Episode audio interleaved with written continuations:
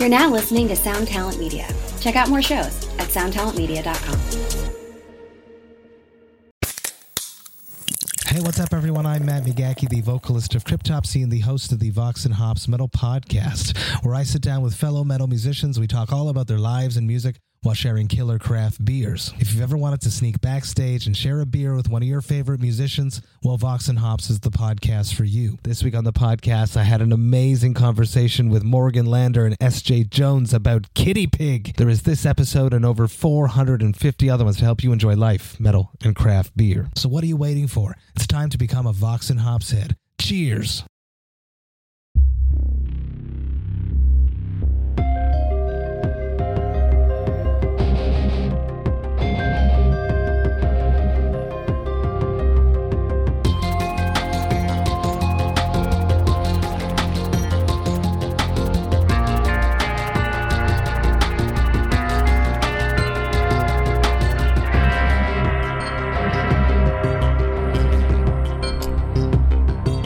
What is up? I hope everyone is doing all right. It's your boy, Doc Coyle, the X-Man. I'll be your host this evening. Yeah, unfortunately, we have an appearance here by Shot Coyle, not Doc Coyle.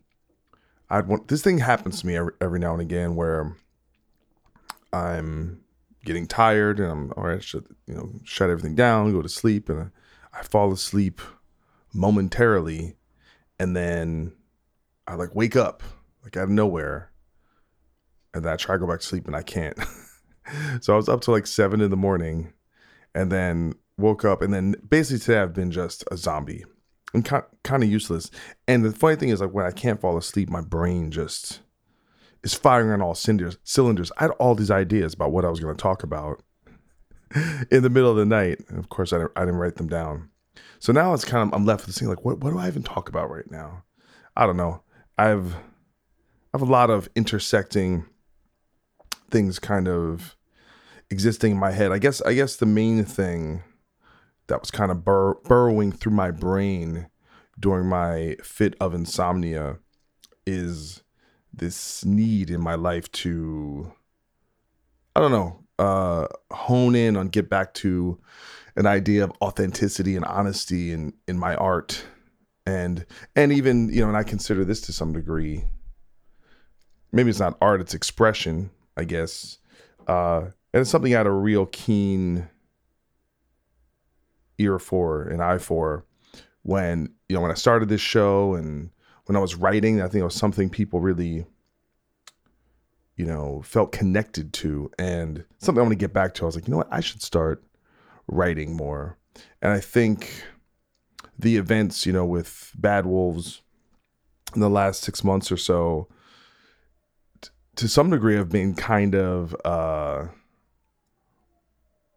it's just been traumatic that it's made me want to be this almost confrontational person in online spaces. But I don't know if that's necessarily helpful either. I find myself editing what I say more and not wanting to kind of stir the pot. I watched this New York Times mini documentary they did on the January 6th attack on the Capitol. And my instinct is, I should post this, man. This is really, I feel like it's almost required viewing. I thought it was that troubling and informative. But even something like that, people can't absorb things outside of this political lens, and things just can't be taken as they are. And I don't know. I see these harsh lines driven. I don't know. It's a very tough time. It's very, very, and but I mean, I said this weekend, I went out a few times and was probably the first time I felt, oh, this is what I used to do. Go out, go to a party, go to a get together. It was nice. It was nice, but it's interesting because I said this before on the show, but I haven't talked about it a lot lately, is that the time we spent at home during the pandemic and away from everyone was this kind of period of radicalization, right? Everyone went burrowed into these holes and kind of came back different people, to whatever degree that is. And we like, there was this one thing about some study or poll about that, I guess, Republicans, 50% of Republicans have friends who are Democrats, but only like 30% of Democrats have friends that are Republicans. Some insane number, some difference. And that's actually not too surprising, but I don't know. Again, I didn't really know what I was going to talk about today. So I'm just kind of going where the brain goes, but I don't know. It's just certain things. Like I like they would always say, "Hey, don't speak about politics or religion in a bar." Right? It was the idea that these topics are a little too. People get a little too heated, and for me, I always thought that's kind of the most fun stuff to talk about. Right? It's the most interesting things. Talk about the nature of our existence or morality, right? I mean, I think that's what a lot of those things kind of boil down to, but we're all given these scripts by our media diet, right? The people, usually when people say a feeling about a particular idea or issue, in a sense, it's not really their idea. It's they're parroting something else they learned, right? Like there's this big thing going on right now with critical race theory, right? People on the right want to shut it down in all these areas, and you know, usually when you hear about an idea only from the people who are against the idea, you're not really going to get a great representation of it. And I still probably don't have a great handle on it right now. And what I've heard about it, to the best of my knowledge, it's probably not something at its core I would be totally on board with. A lot of its tenets are not things I personally agree with as someone who thinks a lot about issues of race. But what it kind of reminds me of is it's interesting because the people that want to stop it are also the freedom of speech people or the freedom people, right? The idea that the ideas are being shut down. Well, you're not getting a diversity of ideas. And so really what it's about is kind of different sectors of the country. The more they extreme they get in one direction, all they really want, everyone wants to have their domain to kind of enforce their own indoctrination, right? So if you go to some school in Texas somewhere, they'll tell you that the Civil War was about states' rights, or they'll underplay all these things. And I don't know, it just got me thinking a lot about the 4th of July and Independence Day and how there's this very distinct performative approach to especially in social media now, because it's not like, you know, before social media and there was a holiday, you kind of just did your thing, right? You spent it with your friends or family, whatever. You just experienced it that way. And now I'm kind of just out on the idea of most holidays in terms of being outwardly vocal about it in online spaces, because I feel it's mostly performative. It's mostly, you know, there's a term that gets overutilized, which is virtue signaling. But people virtue signal every day, all day. It's just different people have different virtues, so it just signals differently in certain ways. And I think there's a very binary way with that holiday in particular, where, and I think it gets at the core of psychologically why certain people tend to lean one way politically or the other, where I think one mindset is to essentially have a very, in my opinion, unrealistic view of the history of the country and a very rosy, very myth-making type of idea that we want to feel good about where we're at and that we're in the best place and And the opposite view is the opposite. It's that, well, this is the worst place ever. And it's our history is, the one key theme is the horrors of it and the inequality and the injustices. And it's probably all of that. And that I think, like, one of the key components to being a partisan person who, like, sees I'm a left-wing person, I'm a right-wing person, is really just what you focus on. It's a matter of focus. I'm going to only focus on the shit that supports my argument, and I'm going to ignore all the shit that doesn't help my argument. I just think it's a really fucking stupid way to look at the world. It's that usually things are a lot more complex than that. But what happens, people get wrapped up in this rah-rah version of things. And it's, you know, destroying our ability to see where other people are coming from, to understand that shit ain't that simple.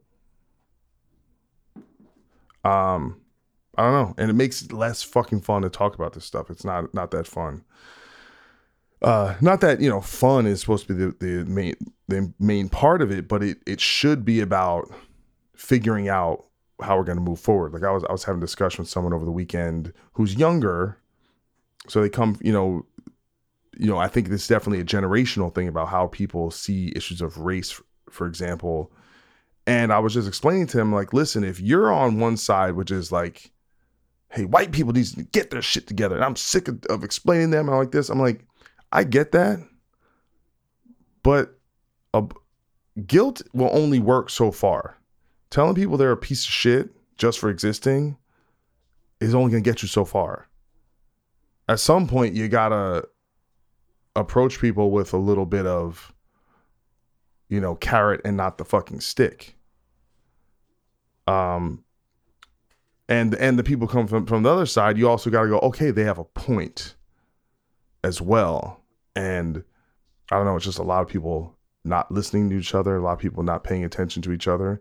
And again, if you go on that, if people you disagree with, you regard as either crazy or evil, there's no discussion. There's only physical violence. And I really fear things will go that direction more so, especially after watching that fucking Capitol riot video. Jesus Christ, that shit's crazy. I recommend everyone watch it. It's on New York Times, about 40 minutes long. It's a fascinating thing. All right, I think I've gone on quite a lot. Again, I didn't know I was going to talk about. I hope I made some relevant points. Maybe it was a little rambling. And for that, I apologize. I'm just getting my face right now. Anyway, we do have a sponsor this week. Very exciting. We have a solo independent artist from Western Australia. This artist is called Von Spriggan, or just Von Spriggan. And we're going to play a track entitled The Sect.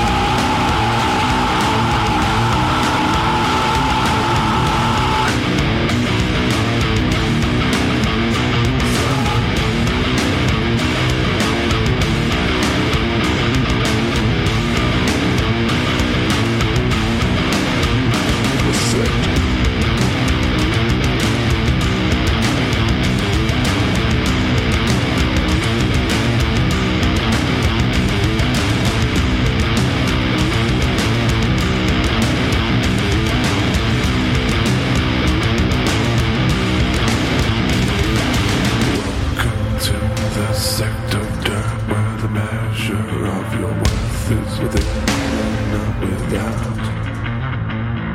Calling out false gods that might fell to the pulse of the throat that would sell the lie.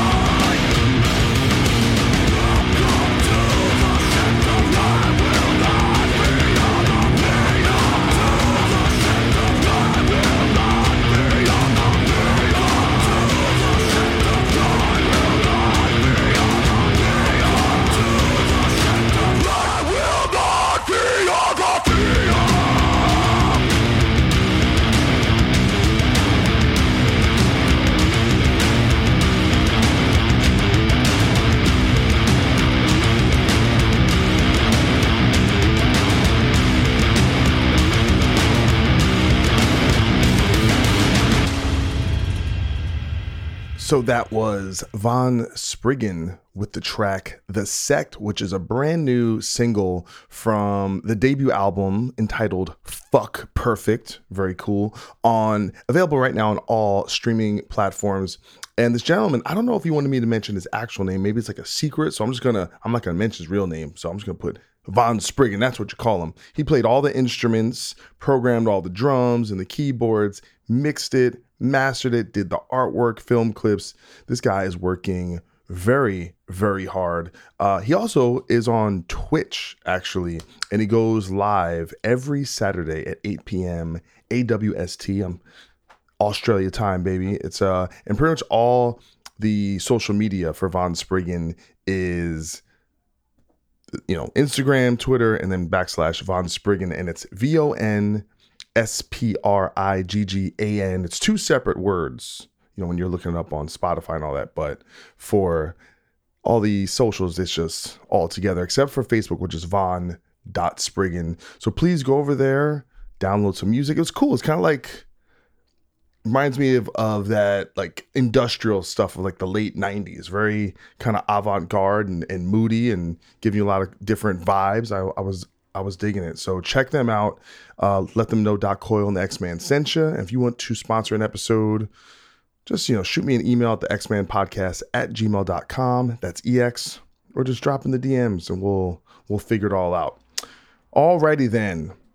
We have an excellent show for you. This is actually, I have to say, you know, just a feel-good conversation for me personally. We have Matt Wicklund, who was the only member of God Forbid that wasn't part of the original five. So it makes him a very important figure. And you know, I was really used to be, you know, when Matt joined the band, we were really close, and it was just really wonderful to kind of talk about that stuff and relive it. And yeah, and Matt's just a really good guy and a talented musician. And so I'm glad now. So now every God Forbid member will have had some appearance on the show. So, but I think you guys are really gonna enjoy this. Yeah, that's pretty much all I got to say. Anyway, check out this incredible conversation with the awesome Matthew Wicklund.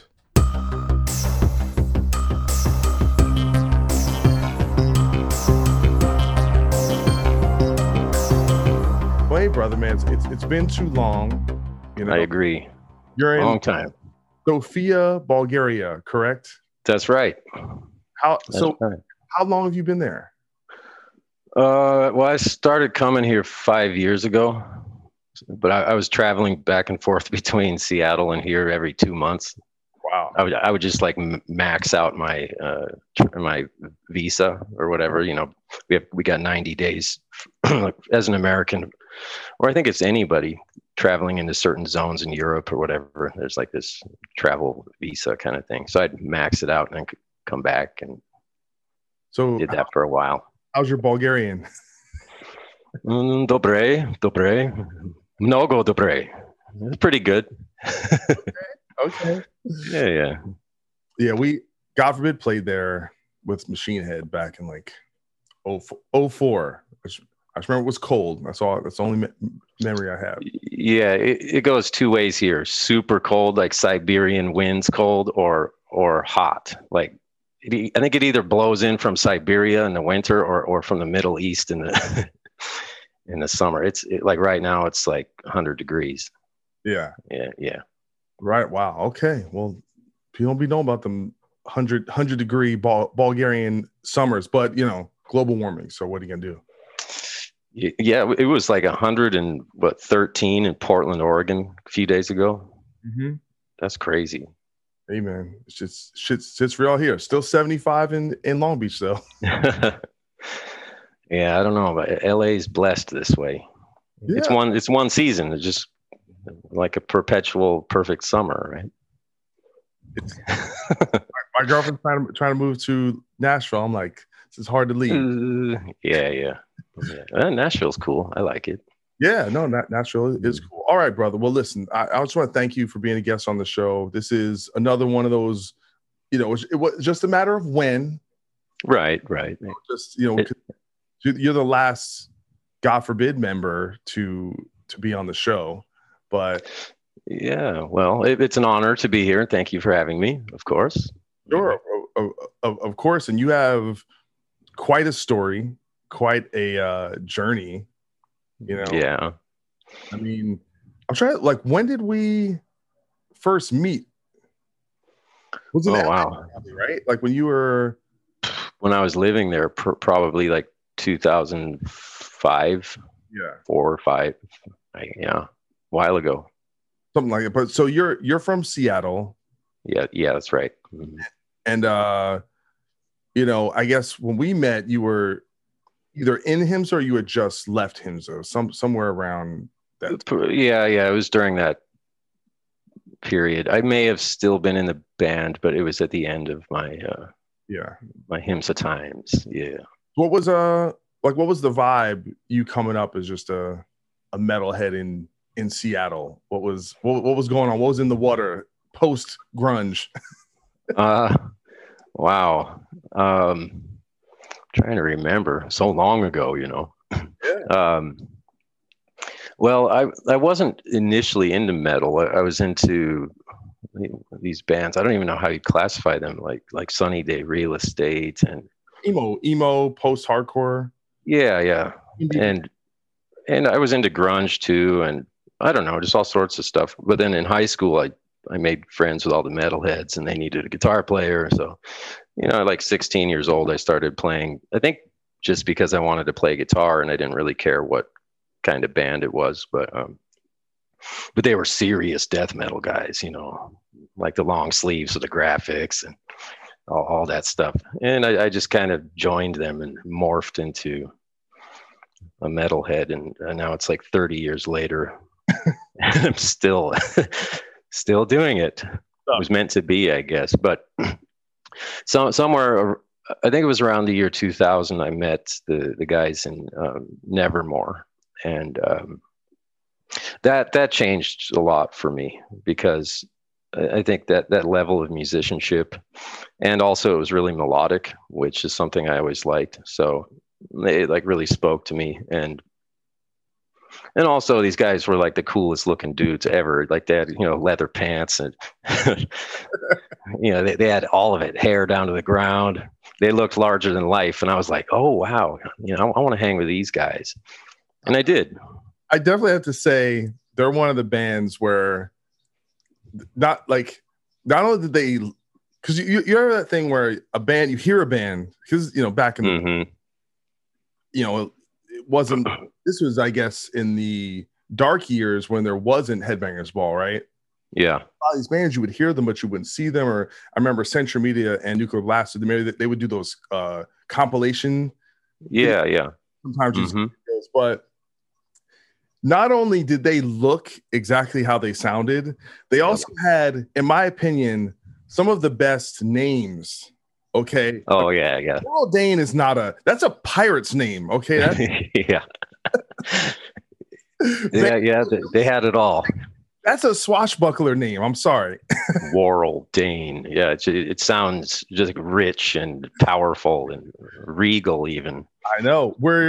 So were you a fan of the music before you met them? Yes, I was. I've been listening maybe a year or something. It actually took a moment for me to totally get it, because it was so, I don't know, like I don't know how to explain it. You'd probably understand though. Like it's really extreme in like many different ways, right? It's the vocals were quite extreme. Like not like Rob Halford extreme, but like, you know, really wide vibrato, really dramatic. Yeah, really. So it was just a lot to take in. I'm like, whoa! But I knew it was cool. And then once I got it, I really got it. Well, to me, they're very much like Megadeth, where the thing that makes the vocals so unique is also the same thing that turns off certain people. Yeah. But yeah, yes. Either you kind of connect to the frequency or you don't. Yep. But yeah, I understand what you mean about kind of adapting to it, because to me, they were musically more like an Arch Enemy, or even some parts. I remember, like, you know, on Dreaming Neon Black or stuff, where like you're like, oh man, almost like I'm like Pantera would play a riff like this. Right. Yeah. Jeff could write like the best thrash riffs, and then write perfect chord progressions for like beautiful melodic passages, and then he'd bust into a solo section that would sound like a classical composition or something. It's like what's happening? This is amazing. He's a genius. It's just the bottom line, you know. Yeah. So clearly that had a big impact on you, but previous to that, were you, you know, because you're someone that, when, you know, we were playing together, you helped me a lot with theory and kind of expanding on some of that stuff. Were you like ever getting lessons and learning through? Is this stuff that you kind of had taught yourself? It was both. I was studying music theory in college because I was super obsessed with classical music, and specifically like Beethoven. I was just obsessed with Beethoven. And for a while, I wanted to be a classical composer.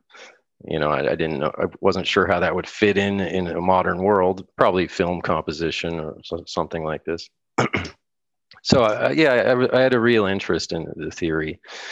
And then I dropped out of college actually to join Himsa. And then I just continued to study on my own. Yeah. Yeah. So what was your kind of interaction with that scene? Because Himsa, even though I think, you know, in a vacuum, they had a very kind of traditional metal sound, thrash metal sound, like very, to me, Himsa was the American Haunted, you know? Yeah, I could see that. In in kind of like the rawest sense of what that represented. But they were steeped in this, you know, hardcore /punk/metalcore scene. Yeah. Being that you know, kind of came from this death metal background and were really into bands like Nevermore, were you like aware of that scene before Himsa? Were you going to those types of shows? Yeah, there was a period where I was super into hardcore, like a lot of the bands on Victory Records, like Bloodlet and I'm trying to remember them all now. Earth Crisis. Snapcase. I loved Snapcase. So yeah, I was into that stuff. And then John Pettibone, the vocalist from Himsa, he was in a pretty popular kind of underground hardcore band called Undertow, and they would play around Seattle. And I think the energy that he brought personally, and then also just the scene at the time, and Botch, they were from Seattle doing this. You go to a show, people are flipping off of everything, and it was kind of exciting as a teenager, going like, wow, you know, this is interesting. So yeah, I was into it. It was part of me, but it wasn't my main interest. But then when I was asked to join Himsa, I was like, they kind of sound more like a thrash metal band than they do a hardcore band. So I don't know. I just went with it. It was interesting. It was fun. And the shows were out of control in Seattle, especially. Everything was sold out. People, like I said, flipping off of it, everything. And, so yeah, I'm like, okay, I can do this. Well, yeah, I mean, if you listen to music, especially, you know, the stuff I saw you play was that one concert DVD. You've seen too much, I think. Yeah. It's called. Yeah. And you know, the one thing I noticed about it is, guitar wise, the stuff was pretty intricate. You know, even though it was energy and people were kind of freaking out. So yeah, I mean, Himsa always struck me as, in many ways, more in that almost like Black Dahlia Murder vibe, that hardcore kids liked it and they were part of it, but there wasn't, to me, much core in the music, maybe outside of John's vocals. Maybe that was the only thing that tethered it. Yeah, honestly, I think you're right. I think we tricked them all. We did, and they loved it. And and then eventually, I think half the band had super long hair, and we were doing windmills, and you know, like we're acting like a real metal band, really. Did you ever get to do any writing with the band? Yeah, I co-wrote the last record, Hail Horror. Okay. Well, no, they had one record after that. That's right. They did have one more. This is correct. That is true. And we recorded that in Aarhus, Denmark, with Tu Madsen, and we chose him because he had produced The Haunted. Yeah. So you kind of called it out. There was the connection between what we wanted and kind of like what The Haunted was doing. We wanted that rawness, that vibe, if you will. Was that record on Prosthetic? Yes. Prosthetic, okay. So this is kind of, I guess, your first real band, I guess, professional band experience up to that point? Yeah. My first signed band with a touring schedule and music videos. And it was like a perfect time for that too, because that's when Headbangers Ball returned. So there was a big push for bands, metal bands like ours and yours, to start making videos, and we got to see ourselves on MTV, and I was like, wow, dream come true. What was your vibe with touring full time? Was it something you took a liking to, or was it weird? Was it? Oh no, I loved it because just part of who I am. I love to travel. I love to see new things, and I'm okay. Well, not so much anymore. I'm getting older, but I was okay with sleeping on the floor. Okay, no problem. Sleep in a van for 4 months. Okay. Do I get to go somewhere new? But now I cherish my comforts a little bit more. Yeah. a little bit more. Well, you're like me. You have back problems too, right? Hell yeah, I did. Awful. All screwed up everywhere. I know a lot of guitar players with back problems. Yeah. It's probably from sitting weird with weight on your shoulder for 20 years. I think bass players have even worse because basses weigh even more, unless you got an old Les Paul or something. Good point. Yeah. That is a good point. Maybe that's something to do with how they stretch. Their arms have to stretch out wider. I don't know. But guitar players are always all jacked up. Listen, I got it all: neck, wrist, back, knee. Oh boy, it's all amazing. But but yeah, listen, Hail Horror, man, I really dig that record, and it was a band I kind of was disappointed. We never got to tour with. We would do like one-offs here and there with the band, but I was always a fan, and it was just something that stuck with me, but you didn't last too long in the band. Why did you end up splitting up with those guys? Oh boy, let's see. Rewind. As Warrel Dane used to say, got to take a trip in the Wayback Machine. Yeah, that's what this is about, baby. I gotta think about that for a minute. Find the music. Oh, I know why. I remember now. I got into a very toxic relationship with a very interesting woman. And I was too young and naive to understand what was going on. And there was a bit of an excitement there. Now I don't think it's that exciting, but I did at the time. She was kind of famous, I guess you could say. And, do we not want to mention her name? We don't want to go down that route. Yeah, I don't think I want to go down that path. Okay. I might lose my mind. Yeah. Okay. Even though it'd be good for the podcast. I'm sure you got stories. Oh boy, I could go on for hours. Okay. Without saying the name, he was married to a porn star of some prominence. And existed in all the machinations and lifestyle components, I guess, that come along with that. Yeah, that's a good way to put it.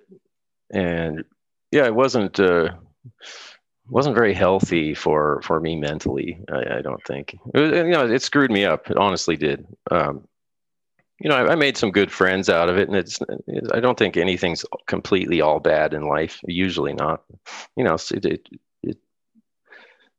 I don't know, but the relationship itself is what caused me to leave the band, which I regret now. It was stupid. Was that pressure from her, or were you just so caught up in that flurry of emotions that you just forgot? The way I remember it, it's probably a little bit of both. Yeah. Well, so, but someone who knows you pretty well, being we were in the band, but we were very close, we were in the band and you're someone I would regard as kind of a hopeless romantic. Absolutely.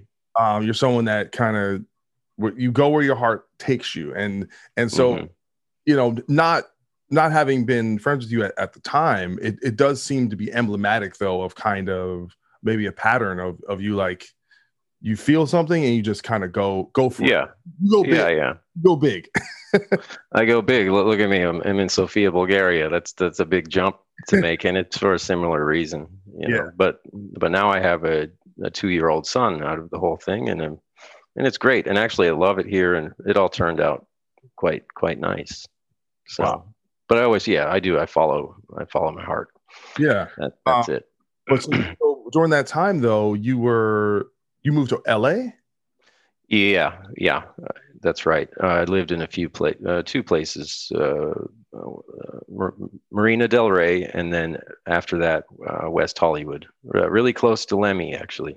Oh, so and you got to do the L.A. rock and roll thing for a minute. Yeah, and I'm not going to lie, I enjoyed it. There were certain things about it that were fun. Yeah, for sure. I mean, there's always something to do. There's always music to, and interesting people to meet. And it was, in some ways, it was almost too much. Yeah. Especially living in West Hollywood. Well, there was too much to do. That was also the peak, I feel like, of not the peak in terms of, the 80s and all that, but at least for the last, 15 years or so, and just people I know in LA, and they talk about that period, kind of the aughts, the 2000s, kind of into 2010. Yeah. Like kind of popping. That's when Steel Panther was coming up and doing that's right. stuff, and there was just a lot of excitement and things going on within the culture. Yeah, that's when Five Finger Death Punch started playing on the strip, early 2000s. I remember. Yeah, there was a lot going on for sure. And like I said, Lemmy, when he was living there, and I'd see him at the bar every night. So cool. A lot of cool things to remember, actually. Yeah.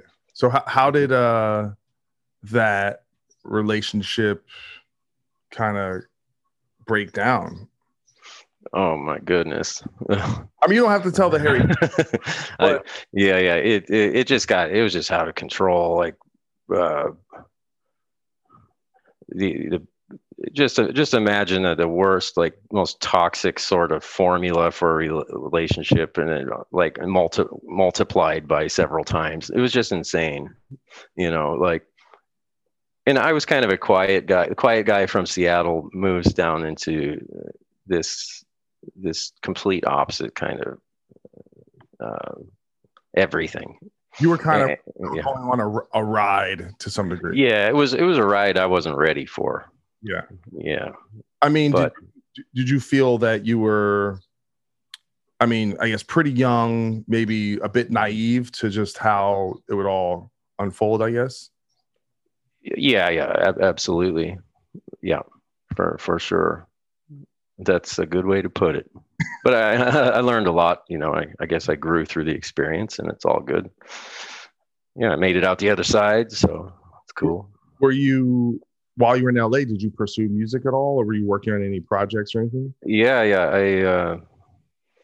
I started a band with a couple guys from Cradle of Filth, actually. Adrian Erlinson on drums, and Martin Powell, he was also in My Dying Bride. He was a violinist for My Dying Bride, and then keyboard player from Cradle of Filth. Himsa did a tour with, you know Martin Powell, right? Yeah, he's a funny dude, and he's great, and he's very talented. But on tour when Himsa did a tour with Arch Enemy and Headbangers Ball tour, Arch Enemy, Bleeding Through, and Cradle of Filth, I became really close with most of those guys, and Martin ended up quitting Cradle. I stayed in touch with Adrian, and we just said, hey, let's put a project together. So we wrote a bunch of songs, and I have a demo somewhere. Oh, and we got the vocalist, his name's Benjamin, from a band called Cybreed in Switzerland. Super cool band. Yeah, we had something really cool happening, but then it was really difficult because I had guys in London, a guy in Switzerland. I was flying between New York and L.A. all the time. It just was crazy. Actually, Tim Young ended up playing drums on our demo because Adrian was busy. I got to find this recording. I have it somewhere.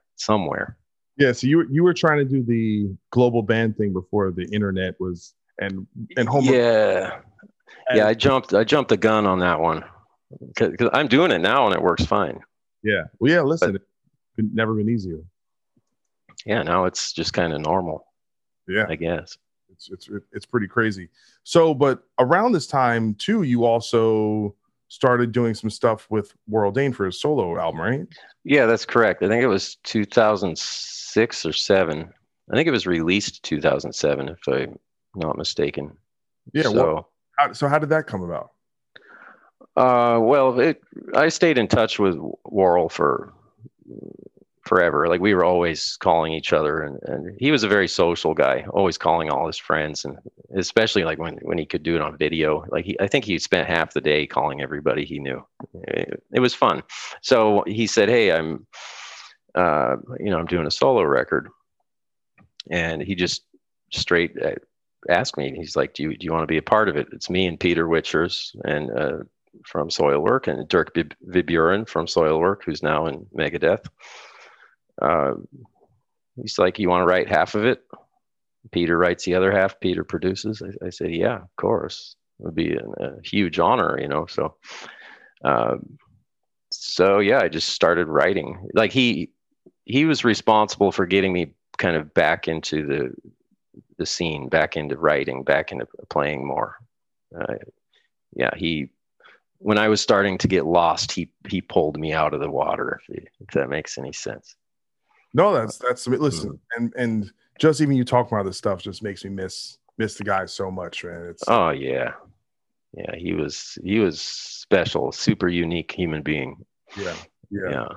No doubt. I just want to talk a little bit about, you know, your songwriting at this point, because you're someone, you know, and I learned to kind of get a really great understanding of this when you were in God Forbid, is just, you know, you really kind of go in depth in terms of developing your own material from the ground up and really kind of seeing things through compositionally. I mean, what's kind of like the thought process behind that? Like, was that something you had been doing for years and years, or you just kind of grew into that as like someone who wasn't in a band at this point, who just had almost without a choice had to just develop your own material?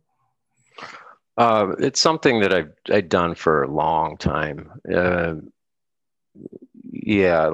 feel like I really started getting maybe good at composition when I was 18, 19. I was in college studying classical music, and I just got really inspired by analyzing composition, learning theory, seeing how all the pieces fit together, and I really got deep into it. Like, I discovered a real deep passion for composition, and then of course through practice every day, all day for years, you just start to get the hang of it, I guess. So, yeah, I don't know if it's 100% natural. There is some natural ability I have, I'm sure, like something, but I really I nurtured it. But are you the type of person where you sit down and you just kind of riff, and just when something pops, you hone in on it? Or are you someone who like thinks about ideas and then kind of tries to manifest the ideas that are in your head? The second way. I hear it first. And then I've been doing it that way for a long time. And then eventually I was able to hear it in a pretty detailed way, with multiple layers and things, harmonies and multiple sections, counterpoint. Like, I could start hearing it all before I even touched an instrument. And sometimes I'd panic because it would get really complicated, and I'd be like, "Wait, this is working. You know, this is good. I gotta run to a piano or something and start like recording this, or humming melodies into my phone, or." Yeah, it's frustrating when you and then you get distracted. You just had something beautiful in your mind, and it's gone. Hey, thank God for the Apple the notes, the little microphone thing. I still use it. I still use it all the time. Mm-hmm. Were you happy I mean, actually, I guess it must have been to some degree like a dream come true to hear your music with Warrel's voice, right? Yes, it was for sure. Although I wanted to go a certain direction, and I came in after they already started, and I didn't really know exactly the direction Peter had been going. So we had to change some stuff a bit to kind of make it fit with what Peter had already started doing. In what way? The things I was making were too complicated. Gotcha. We had to I had string sections and piano parts and all sorts of things in all these songs. And Peter wanted it to be more straight, more kind of more rock. Yeah. So in the studio, we ended up stripping out all the, in my opinion, all the cool stuff. So that was a little bit disappointing. But at the end of the day, I'm still proud of it, and I still like it. It's good. I do wish it could have been a little different, but that's okay. It is what it is. Yeah, listen, I think it's a big feather in your cap, and I'm sure for at least people behind the scenes and people who, you know, people like myself or A&R people or other bands all of a sudden go, okay, this guy has a skill set that had a pretty good platform. You know, people could do. Yeah, definitely. It was good in every way for me. People still, I still see people come up to me and they want me to sign the record. Or there's people that really liked it. And don't get me wrong, I think what Peter did was amazing, and he's a great songwriter and producer. He's actually one of my favorite songwriters in heavy metal for sure. I guess I wish there was more maybe communication beforehand. If I would have known the direction better, I could have tailored my writing better to it. But I think it still worked out. Yeah. Yo, Peter, I want my string sections back. I want my strings. Yeah. I want my piano sections back. We're doing the remix, all right? With the remix with the prop. That'd be fun. That would actually be fun. So I guess, you know, not too long after this, a year or two after this is when our paths cross. And yep. So the way, you know, I guess the discussion started for you to be playing with God Forbid really happened when, you know, Dallas had quit at the beginning of this tour that starting with Lamb of God and Azalea Dying and Children of Bodom, giant tour. And we had gotten Chris Norris to fill in, literally within days of this tour starting. Luckily it was a short set. I think we were doing 5 or 6 songs.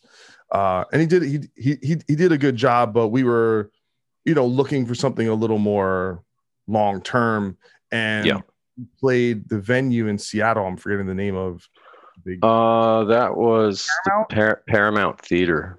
Yeah. So I just saw you there and we started talking and, you know, just, and me thinking about, okay, down the line and just knowing your background, because I think with God Forbid, you know, guitar wise, it's not an easy gig.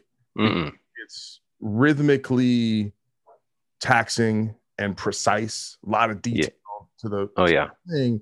But I also wanted someone who could play lead guitar, someone who could write as well. I knew stylistically that you would get it, essentially, right? What the band was. So I don't even remember how the discussion started, because I think we had this other guy that maybe was going to do something, and I remember I don't know if it was like a audition or something. There was something where I was like, it just like he just didn't really have the chops, really the rhythm chops, really pull it off. And then I guess we got in touch with you, and you kind of came in for the rest of the album cycle. Yeah. We talked in the dressing room at the Paramount. Yeah, I think you just kind of brought up the idea, like, "Hey, would this be of interest to you?" kind of thing. And I was like, "Yes," but it was like exactly what I was looking for. And so, yeah, then we just kept in touch about it. And then I just started learning everything. Yeah. It was the European tour, I think it was. Yes. Yeah. Yeah. It was straight from not doing much for a while to Download. Yeah. That's how that happened. I'll tell you what, though, there's some videos circulating. I think one's from With Full Force or something. It sounds pretty good. Sounds pretty tight. Yeah. Yeah. Sometimes I get bored, but in the middle of the night, and I start searching around for videos, crack open a beer, like Pirinsko from the Pirin Mountains. Oh yeah. Pirinsko, my favorite. It's good, man. And I kick back and I listen to this stuff. And I think, I'm like, yeah, that's not half bad. It's all right. No, we made it work. But I mean, what was your kind of experience? Because that period of time, 2009 is one of the craziest years of my life. High highs and the lowest of lows for me. Mm-hmm. And I was so focused on kind of keeping the ship together, right? Just keeping it afloat. What did you kind of coming into that environment? What was your how did you feel about what was going on? Did it feel okay? Did it feel weird? What was your vibe? A little bit of both, I guess, because I knew that there was, I knew everything wasn't perfect. I knew there were certain stresses. There was change. I was a part of that change. I wanted it, but I really liked what was happening, and I saw the potential for so much. And I thought, okay, well, if I can help to keep this together also, or be a part of this and move it forward in a positive way, this could be really great. And I think we managed to do that for some time. I don't know, was it almost 5 years or something? Yeah, well, so we had basically, you came in for the European tour, which went right into Mayhem Fest. Yes, yeah. Which was a shit show. Because so essentially, I've told this on the podcast here and there, but essentially around that time we had a devolving relationship with the band's manager at the time. Yep. Mm-hmm. Basically quit on the first day of the tour, and the tour being set up completely with no preparation. So we didn't, our budget was it blowing up. We didn't have enough money to afford our bus. We didn't have a merch person. We didn't have a merch tent. We didn't have enough money to order merchandise. So it was this weird thing where from the outside looking in, it looks like, oh, God Forbid's on this huge tour, and we're, we have a new record out, but it was actually kind of internally, it was the opposite. Everything was kind of imploding, and it was just, me personally, I think I went on this autopilot, kind of just get through it and just almost not think about the ramp. Yeah, and it was a long tour also. Yeah. But somehow we did get through it. But then after that, I basically had a kind of meltdown. I, life kind of just fell apart around me, and I spent maybe the next year or two almost putting myself back together and kind of figuring out who I was. But at the end of that tour, you went back to Seattle, right? Initially, when did you start? I think I went back for a short time, and then I thought, you know what? If this is going to work, and I want to, give it 100%, I should just go out there. I should go to New Jersey, and I called Steve Lagudi, and he was like, dude, just pack your bags, come here. Start there. And so I started at his house, and then I just ended up staying in the Northeast. Yeah, but it was just this period, basically the end of 2009, where we had split with our manager. Our record deal with Central Media expired at the end of 2009, so we wouldn't have a label. Maybe we had a booking agent. Yeah, we definitely had a booking agent, because we ended up doing the tour with Kitty, and we went out with Five Finger in in the beginning of 2010, but it was just this, and then I also went out with Lamb of God in 2009. So it was just so many different things, and it was probably basically what happened with me. And by the way, and I don't want to make it too much about me, but I just want to contextualize. Sure, of course.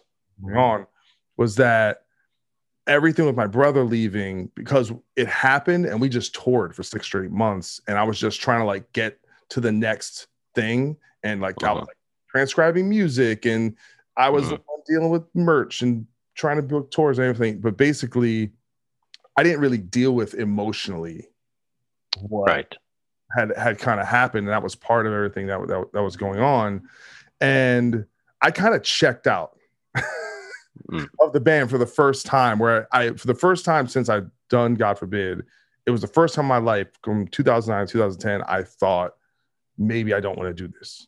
Mm-hmm. So I kind of went on this like period of discovery and getting my shit together and trying to figure out who I was. And really, I would say, like, if it wasn't for you, I don't know if there would have been another record.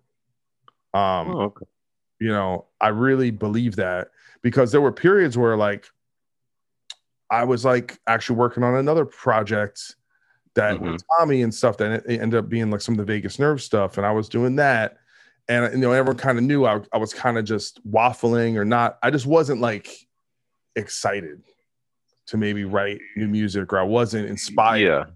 And so I remember I was like away, and you guys were getting together without me, and like kind of started working on some early versions of, you know, and then I was in Florida, and then I came back, and since this, we're talking around 2010 going to 2011 kind of. My grandmother died, and I was like kind of on my own, and I kind of like refocused myself, but that's around the time like me and you just started like hanging out a lot and writing together like was like a cool thing, because you had this thing of you had songs that pretty much you had like completed songs, like almost, I don't know if it was at the time that you had joined the band or if you had them from beforehand, like songs that at the time it was called Omniverse, which ended up being that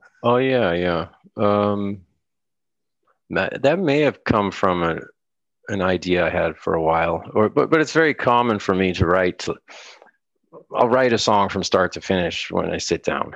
I sit down and I just finish it. And then it might not end up that way in the end, but I'll have a complete series of parts to potentially go together. And I think that's what happened there. But I'm always open-minded about it. Like, I'm just like, hey, this is what I'm thinking. You know, some people are like, well, it's done. Well, not necessarily, you know. Well, listen, I would say like me, you know, I have to say this, and I'm not trying to break my arm, pat myself back, but as you know, I think there's definitely a path I could have taken of being like very restrictive over, of course, like, putting up like, hey, this is my band, bro, like don't. But me, I was actually, because I felt like on previous records, almost like Dallas wrote less and less, and I had more was on my plate, so I was actually happy to kind of have more material, and I like that it felt close enough that it could feel like the band, but it was all different, and it was like, oh, here's like a new pathway.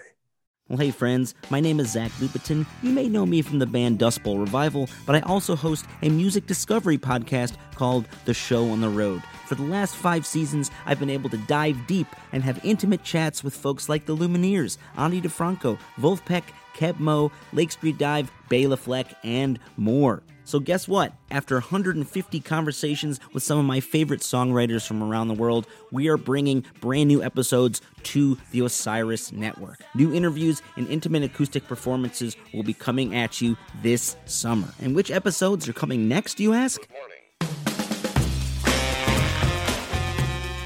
I am Zach Goody, the lead singer for the band Smash Mouth. Our band is called Milky Chance. We are based in Berlin. My name is David Shaw. I sing and write songs with my band, The Revivalists.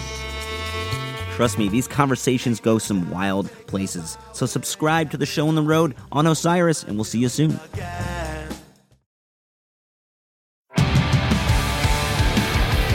What's up, everybody? I am Finn McKenty, host of the Punk Rock NBA podcast, part of the Sound Talent Media Podcast Network. My podcast is all about doing what you love for a living, and every week I sit down and talk to people who have done exactly that. For example, musicians like Tommy from Between the Buried Me, Matt from Periphery, Lil Lotus and Shinigami, among many others, photographers, artists, designers, YouTubers like Glenn Fricker and Sarah Dici, and I unpack exactly how they got to where they are today with the goal of helping you do the same. So if that sounds cool, you can listen and subscribe at soundtalentmedia.com, and I'll see you there.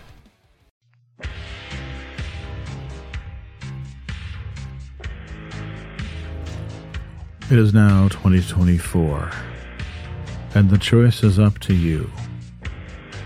Do you listen to good podcasts, or do you listen to bad ones? Well, we've got a suggestion for you.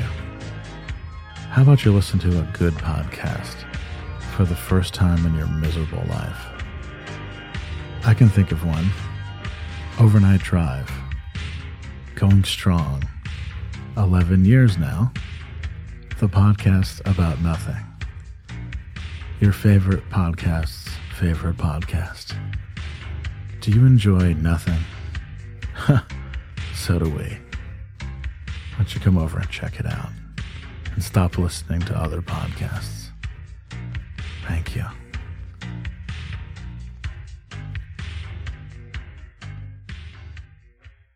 You know. Oh yeah, for sure. And honestly, my favorite songs on the record are, I think they're ones that we probably had the most collaboration on. Those are the most interesting for me, because it's like a melding of two different, but you know, things that definitely work together. They work together, but they're different enough to just make it really interesting for me to listen to. Mm-hmm. I listened to the record a few days ago, just for fun, and I was like, "Oh wow, this is cool." You know, I dig this.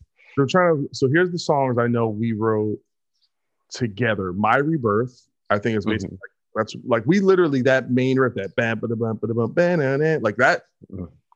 That riff is literally like me and you, like Frankensteining apart. Yeah.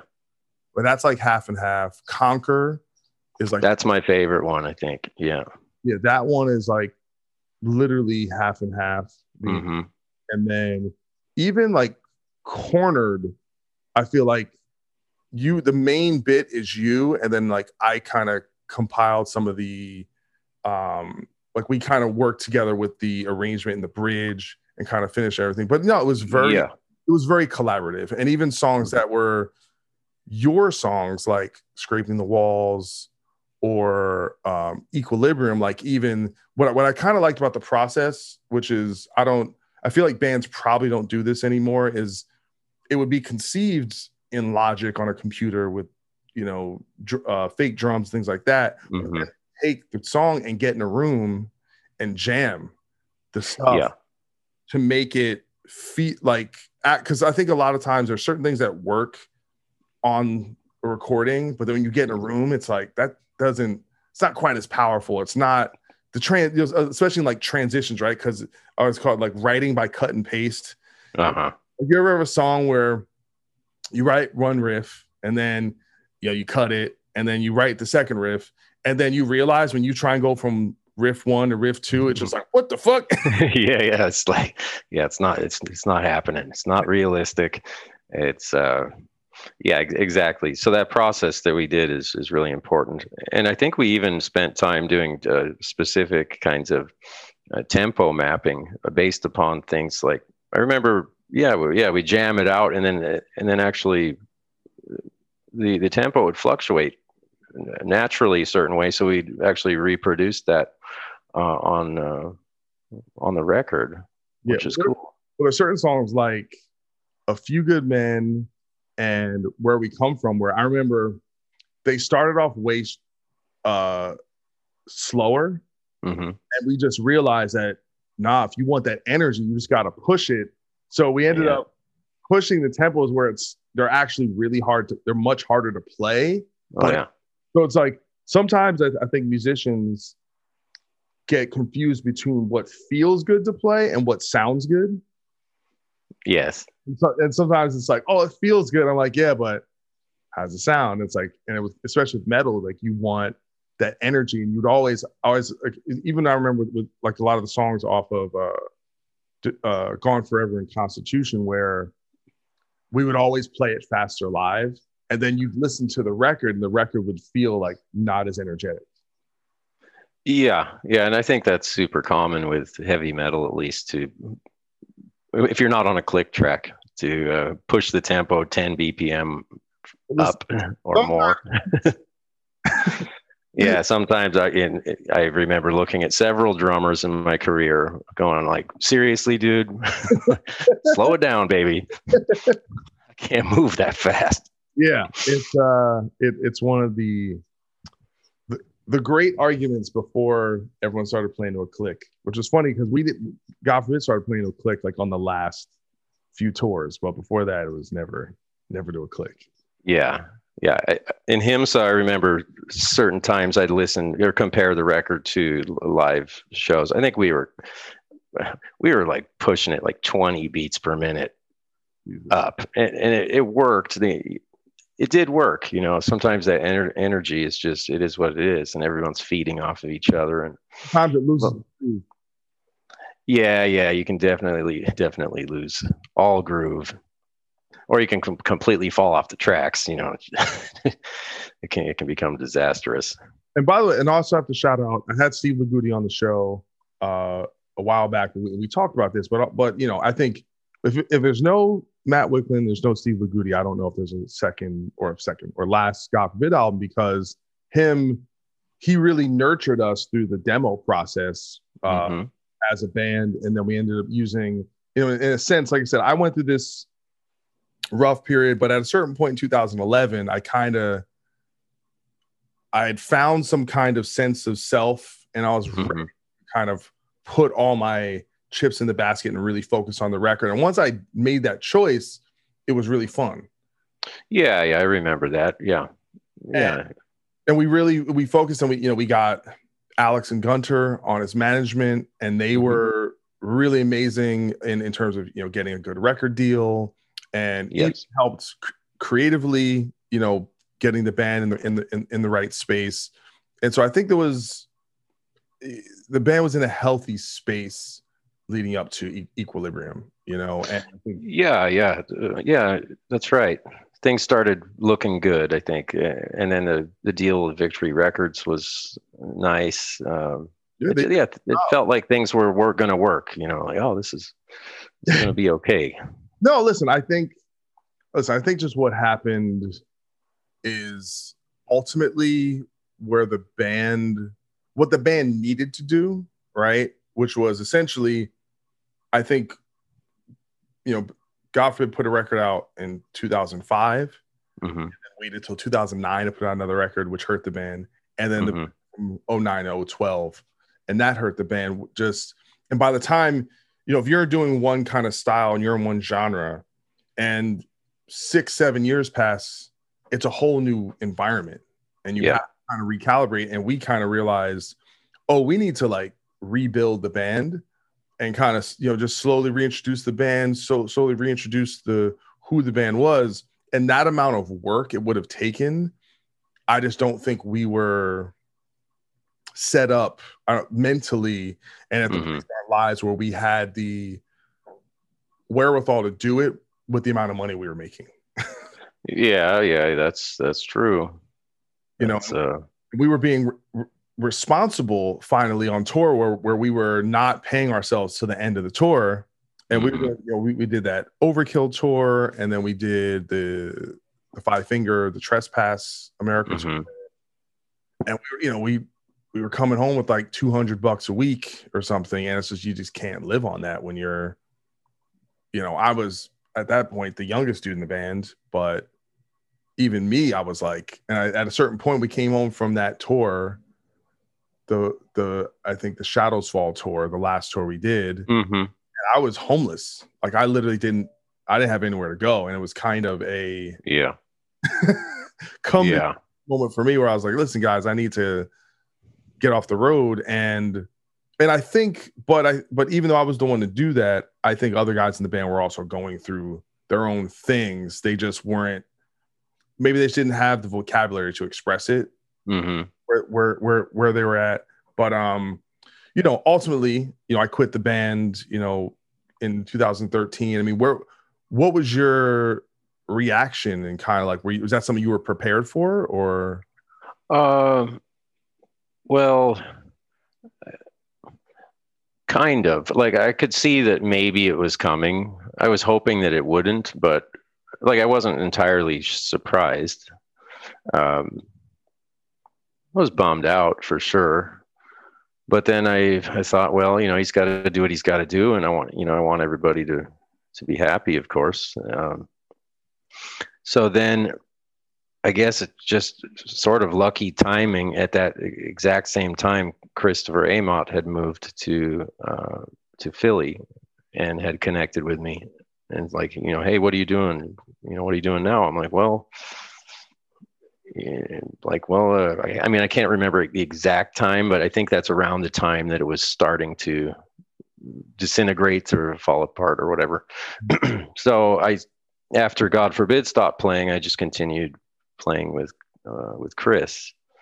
So there was there was really no period where I didn't play at all. I just started playing with Chris, and I went to Tokyo with him, backed him up with Van Williams for his solo record. We played Loud Park Festival, which was a great experience. It was weird because we spent more time flying than we did hanging out in Tokyo. We flew to Tokyo, went to sleep, got up, played a show, and went home.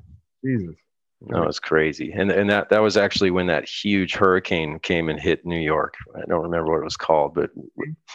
Yeah. We were on the last flight into Newark Airport before they shut it down, coming home. And so then Chris and I actually started writing songs together, and then we started what became Ghost Ship Octavius, which was my next band with Van Williams as well. Yeah, I mean, so one of the funny things about that is I remember some of the songs that ended up being on the Ghost Ship album were stuff you would actually like pitch to God Forbid before either like the next record or stuff at the tail end of Equilibrium. But I remember hearing it with the vocals, with Adone's vocals, and was like, oh, like it sounds so much better to me when you have someone who kind of properly knows what to do with it. Yeah. It fit the music. It did. Yeah. Adon is a really talented singer for sure. Yeah. But no, I mean, so what was the concept around Ghost Ship Octavius? Because I remember when you first started telling me about it with like the lore behind it and the makeup and kind of this kind of, where did all that stuff come from? I was sitting. See if I remember correctly. Oh, yeah. Okay. So originally, just kind of step back just for a second. Chris and I were going to start Armageddon again. And Armageddon is a band I was never a part of it, but he'd done several records and they all sound quite different. But he's like, we'll just do Armageddon. And then I'm like, okay. But then he said, like, no, let's come up with a new name. And I'm like, okay. So I did the thing that every musician loves to do, is come up with a new band name. You know, you sit there, try to think of it's a nightmare. So I had pages and pages of stuff, of ideas. Nobody liked anything. So frustrated, I went sat at the computer on YouTube, and I'm just starting to look through things I'm interested in, which is like paranormal, aliens, ghost story, you know, ghost stories, all this stuff. And somehow I wound up on some things speaking about ghost ship stories. But there was so much interesting visual stuff going on, and like it just came into my mind. I was like, wait a minute, I could totally work with this. You know, this is going to be interesting. It's going to be different, but I think it could be cool. And I called Van, told him. Van's got a really vivid imagination, and he starts coming on board with it, and next thing you know, we got the ideas for the makeup and the stories, and I'm like, okay, I guess we got a band. And you know, which ship are we gonna pick? There's all sorts of different ships with different names. So I said, my favorite was the ghost ship Octavius. And everyone's like, oh my God, that's a mouthful.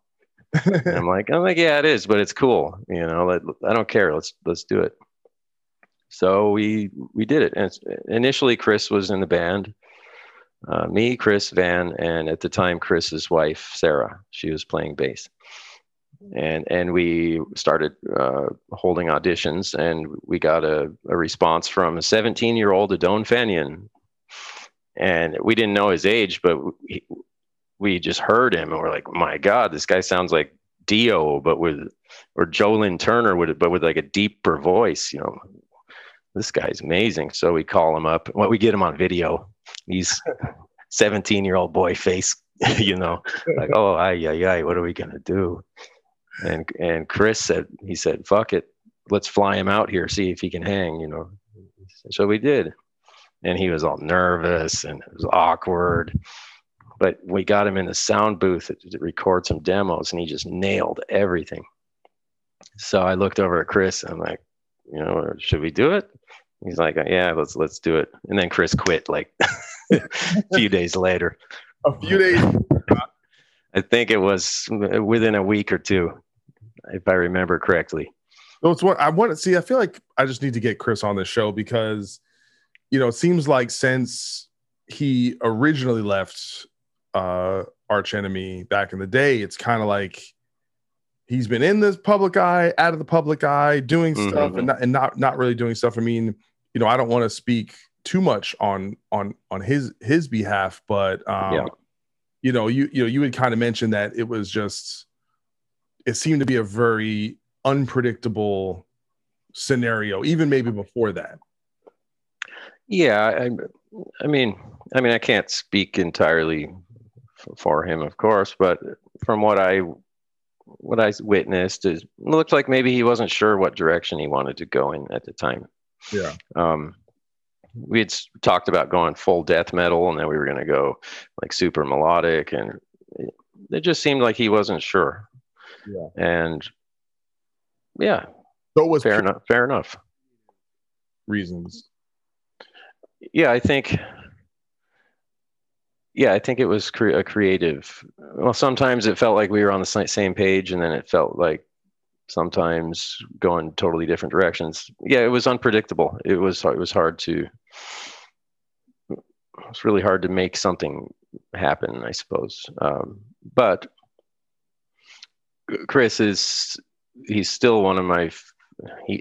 Chris is my favorite guitar player, number one. When it comes to like his skills, his tone, his phrasing, it's like everything. He's the guy for me, and so I have nothing but respect for him, and even respect for the fact that maybe at the time he wasn't sure what he wanted to do. Yeah, and I think maybe that had to do with why he quit Arch Enemy too. Perhaps I'm not sure, but maybe. Listen, it's as someone who kind of achieved some amount of success kind of later and something that was a bit more stable, I think there is a kind of an encroaching fear, I think, sometimes when you have a band that's successful enough where you do it full time, where it also feels like a trapping as well, because you're like, my life gonna be whatever 7 to 9 months out of the year, putting a record out every 2 years, and it's a thing that either you're cool with being on that kind of hamster wheel, or, you know, like, it's what I'm saying, it's the downside of success sometimes, is that there's a monotony to that lifestyle that some people just, they don't want to be on the road that much, or they don't you know, it's there's an instability to that lifestyle, and kind of, it's just physically taxing, it's mentally taxing, it's for sure, being around maybe just there's personalities in the band that you're like, oh, I have to be around this person for the next 20 years. I don't know. I don't know if I'm okay with this. Yeah. Yeah. Of course it's hard all around. The lifestyle's definitely not for everyone. Even for many people that are stuck in it for a long, long time. I've seen a lot of very successful musicians that seem like they might be miserable. You know, it looks like it could be true. You have to, I don't know, it's almost like you spend your whole life trying to achieve the one thing, and then you get there and then you realize you're not happy. It's like this, you know, like yeah, that's a thing some people have to kind of figure out, you know, because if you're Chris Amott, right, like how many metal guitar players would kill to be an Arch Enemy, who has had one of the more steady and solid careers, I think, of almost any extreme type metal band. I mean, they've had a really consistent career. Yes, they certainly have. Yeah. Yeah, but they work hard. They tour a lot. They spent for how long now? 25 years. Hey, even Angela got sick of it. Yeah, it's true. It's true. But I think Michael's like, he's diehard. You know, he's in it to win it forever. And he's very smart, good businessman, great guitarist. He's got what it takes. Yeah. Yeah. So let's talk a little bit more about Ghost Ship Octavius, because in many ways we went our separate ways, where we're doing similar things, where we're trying to start new projects and things off the ground. And so in many ways I can totally relate to the process. But what was it like for you trying to kind of go through that ringer of starting something from scratch? Because it's like pushing, you know, the boulder up the mountain. Yeah. Yeah, I mean, for us, it was pushing an old ancient ship up a mountain. It was not easy. And nobody wanted to hear the crazy idea I had. Yeah. I sent it to all the labels, and they always were like, yeah, the musicianship's amazing, but I don't know if I can sell this. You know, they didn't get it. And then, but the people that did get it, they were like, well, like, wow, this is amazing. This is genius, you know, but... It was hard. It was really hard to find the right team of people that understood it. You know, some people would say like, yeah, we'll take it. We'll take it, but no makeup, got to change this, change that. And I'd say, no. Then the whole idea is stupid. You know, like we would make it snow on stage when we play and stuff. Like we really... We tried to make it an experience for the audience where they, you know, you feel like you were actually in some frozen place with a bunch of, you know, phantasms or something. And that was fun for me and Van too. But starting a band, especially like when you're starting to get older too. And if you're doing something weird, that's almost impossible. Yeah, that's not an easy thing to do, especially when people live in different places. And oh yeah, like we had everything going against us. Yeah. But I knew that we had something cool, and I thought the music was really kind of special. I felt like I had the best singer I could find in the world and the best drummer in the world. I mean, Van Williams he's my favorite drummer for sure. So I'm like, we can't lose, you know, people are going to think we're nuts, but somebody's going to work with us. So listen, you guys did the crowdfunding for the first record, which did well. And you were able to get, I think both records they sound great. The songs are great. Thank you. You guys have done, you know, some like short kind of tours and festival appearances and stuff like that. I mean, was the goal to kind of do get on the road full time and you just couldn't make it happen, or was the goal always to kind of just do kind of fit it in where you can? I don't know. It was day to day. Like we knew we wanted to just keep moving up, and we weren't sure exactly what that would mean. We were excited about every opportunity we were given, and we could see there was growth, and we could see people were really passionate about it. So we just kept, you know, it was going day to day. Like what do we do today? We got some shows. We started getting we got Prague Power USA, Prague Power Europe. I don't know. It's weird because it lasted for about 7 years, but it feels like it was just one, you know. Well, that's as you get older, like longer periods of time feel shorter from the perspective of your life. It's like reverse time dilation. It's awful. Don't get old, people. I actually do, but I don't know.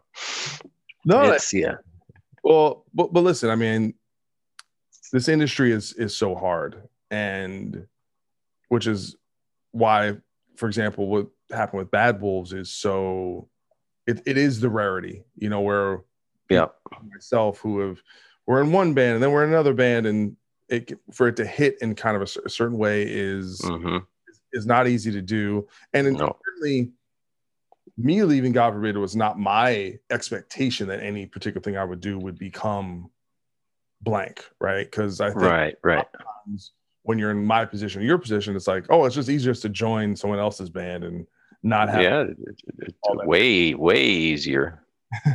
Yeah. But subsequently, like I said, now you're in Sofia, and that, you know, essentially, I don't want to tell your story, but do you want to talk about how that ultimately happened? Oh yeah, like how the hell did I get way the hell over here? I met a woman and started chatting, and you know, for several months, maybe three months at least. And I thought, well, if I'm going, I was in Seattle and she was here, and I thought, well, if this is going to be real, I have to do something about it. Like, I'm not just going to chat for 10 years and, you know, let's make it happen. So I said, I'm coming to Bulgaria. And for someone like me and you, we travel so much. That's not really that big of a deal, right? Go anywhere. So I got a plane ticket, came to Sofia, and basically never left. Yeah. Did you get married? I had a kid. Yeah. Mm-hmm. Yep. Got married, had a kid. Yeah. And now I speak Bulgarian. I eat crazy food. Crazy food? Like what kind of crazy food we talking about? Oh, let's see. Wow. Oh, so, one night I went to Baba's house. Baba means grandma. And Baba somehow got the idea that I had this love for liver and chicken hearts. Okay. And so I'm like, I don't know where she got this idea from, but she served me a plate with it was like a foot tall of just fried chicken hearts. And that was a real difficult thing to get through. I just powered through that plate because I don't want to disappoint grandma, you know? I mean, if you say so, I'd be like, oh, I have a couple bites. Oh, I'm so full.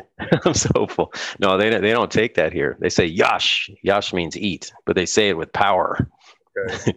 Yash. And then you're eating and they look at you and they say, what's wrong with you? You're not eating, but your mouth is full.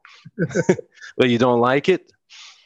So yeah, dinner time's really a big deal here. It's a big part of the culture. What is it actually like? Because, I mean, they're a former Soviet bloc country, right? Yeah. Uh-huh. And, I mean, is it a poorer country? Is it democratic? Or what's the vibe? It's I guess, like most of Europe, is somewhat socialized democracy, social democracy. The vibe is... Well, like Sofia is a very modern city, and it's got everything. It's a huge city. It's millions of people here. I don't know how many exactly, but it's big. I mean, we got everything everyone else has, but for example, the average monthly income here is 1,500 leva, which equates to about $800. And how far does that go, though? Is that it goes? It would go about as far as $1,500 would go in a month. So it's like... That's not enough to live on in America. But imagine the prices imagine you had to. Yeah. So people, their lifestyles, they're like a lot more resourceful. And people dress like $1 million here, especially the women. They're just head to toe perfect. But then you realize they don't have much money. It doesn't make sense, but it's because they take care of what they have. They respect what they have and like have to prioritize things differently. So it was a big change for me, and in a really positive way, because it made me reflect on things as an American about like how I grew up and how I look at the world and how wasteful I had become. Yeah. Like now when I come home, I polish my shoes and, make sure everything's all nice. Before I'd be like, yeah, these are old, in the trash, get some new ones. Yeah. No, we're, you know what I mean? We're consumer culture. We're, right. It's about myself. Like I'm probably a bad environmentalist in that I'm very much like, that's right. Keep it moving. Mm-hmm. But no, listen, that's, do sometimes you ever reflect how different you are than most people? That like most people literally die within like 20 miles from where they were born. Yeah, that's true. Kind of. I mean, do you think you're more adventurous or brave than most people, or you're just crazy?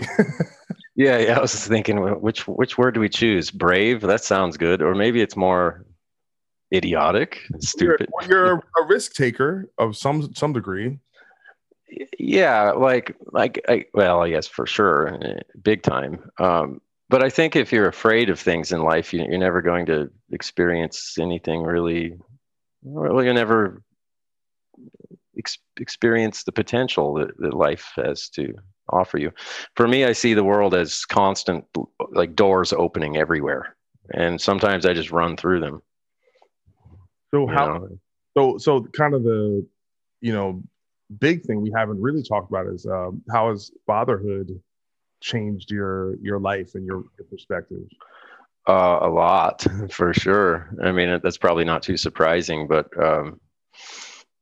yeah, when you see a little you, it changes you, for sure. And then you have that understanding that like, oh boy, I can't be so selfish anymore. I have to. Like I got to think about him first. Yeah. But it's amazing though. It changed me in a very good way. It made me get really serious because like in the past, I everything was music and I'm like, yeah, I got $10 in my wallet, whatever, make it work, figure it out. I'll go bartend one night, make a couple $100 and I'll get through the week, whatever. But now that's not going to work. So, and the whole thing, the birth of my child and everything, really coincided with the pandemic, basically around the same time. He's 2.5 years old. But as I'm coming into fatherhood and I've got a baby now, all of a sudden the world changes, and I'm thinking, okay, well, the thing that I used to do before all the time that really wasn't paying enough is kind of gone for the foreseeable future. So I'm not going to be able to rely on that at all to take care of my child. So I thought, oh my God, what am I going to do? Well, somehow like a miracle through playing the gigs with Ghost Ship Octavius, I met this guy. He was every show he played. He was on 70,000 Tons of Metal. He was at Prague Power. He was in Seattle. He's in New York. And I'm like, what is up with this dude? He's like everywhere. I end up talking to him and it turns becoming friends with him. And then it turns out he's the CEO of a fairly large computer company. Ookla, they do speedtest.net. Everyone's measuring the internet speed on their phones and all over the world, right? Yeah. See, they've got 36 billion tests to date. Like the whole world's using this to measure everything, and corporations, whatever. So I found out that my new buddy is the CEO of this company, and I called him one day, like when I had this realization, like I've got a kid to take care of, and the music industry's on its, on its tits, it's all fucked up or whatever. I said, I didn't ask for a job. I said, hey, his name's Doug. He's one of the nicest guys in the world. I said, hey, Doug, what do I do? Like, can you give me some advice? You're a smart, successful man. I need some advice. And he's like, well, tell me about your interests and this and that. And I'm like, well, I love computers and I have a real interest in software and programming. He said, okay, learn this, this, and this. And then when you've learned it, call me. So I spent the first part of the whole pandemic, which the first 8 months of it, locked in a room, essentially 15 hours a day studying computer programming. What did you like sign up to a school that you paid for, or you just found resources? Mostly Udemy courses. Okay. Yeah, which were awesome, and they're advertised to be like $200 or whatever, but then every few days it goes down to $13.99 somehow. Oh. So you just grab them up when they go down to $13, whatever. Yeah, and I educated myself, and then called him back. I'm like, all right, I'm ready. And I don't know if he was expecting that to happen. So he's like, hold on a minute, So lucky for me, he created an internship program within the whole company because of it. Because he can't just hire his friends just because he wants to, So he got me into the internship program that he just created, which is awesome because now we're getting more people to come in and stuff. And I had to spend 6 months proving myself. Wow! So now I from heavy metal rock and roll star to software engineer nerd. Yeah, but I mean, it's funny because when I picture you taking the courses and learning that, that's exactly what you did. Like, you people listening to this don't get this. When Matt would have a solo, right, that he'd demo, months before, but then it was like actually time to do the record. You just sit there, you're in a room working on the same part for hours and hours. That he basically had done, but he wanted it to be better and he wanted to play it better. And you have that ability to kind of focus on something and just work it and work it and work it. And I imagine, what you can tell me is that, is that the same type of focus that you can apply to other disciplines? Yeah. It's exactly. I have the ability for some reason to hyper focus on things for unlimited time. Basically, as long as I'm awake, I could play the same solo for 12 hours and not be bored with it. For example, I was recording some solos at home the second Ghost Ship Octavius record. I did 500 takes of the same solo. And I'm not joking. Oh my God. Yeah. See, I can focus, but I definitely don't have it like you do. I'm a bit more, I guess, cavalier in my But no, I love that, and I think it's emblematic of the idea that when one thing I'm sorry, I'm kind of getting skewed in my point. That's all right. One thing I've always noticed about you is you've always been very adaptable, like that people realize that even when we're in a band like God Forbid, and it's like we shot that video for Where We Come From, where it's showing us all working our jobs, that being even in a signed band or a band that tours, we all have to figure out other ways to make income. And we all have to be, like you said, what you loved about New York is like, you got to hustle, you got to grind. Like, oh yeah. And you have that mentality of being able to kind of, in a sink or swim moment, figure out how to stay afloat and adapt and learn new skills.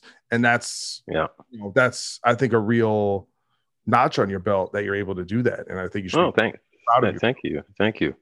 Yeah. I was selling vintage toys in New York City on the street. Well, not just on the street, but yeah, I had to adapt through the people I knew and whatever. I found an opportunity to make money, so I spent years while we were not on tour, like selling, Cabbage Patch Kids and like GI Joe figures from the 1980s on eBay and stuff. Listen, you make a lot of money doing that. Yeah, I had no idea. It's actually a crazy world, the collector's world. It's nuts. My friend, I have a friend who makes hundreds of thousands of dollars just selling Star Wars. Like he buys bulk. Like, so someone will have a bunch of stuff and he was like, I'll buy it for 30 grand.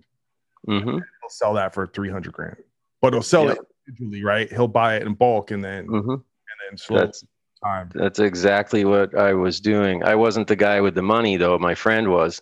I was helping him move the product, and he has, and he lives in Manhattan. He has over $10 million worth of collectibles and merchandise, and just spends all day selling it. And then he goes and buys more. He's like he's got like warehouse space filled with, you know, every child's dream from 1960 to present day.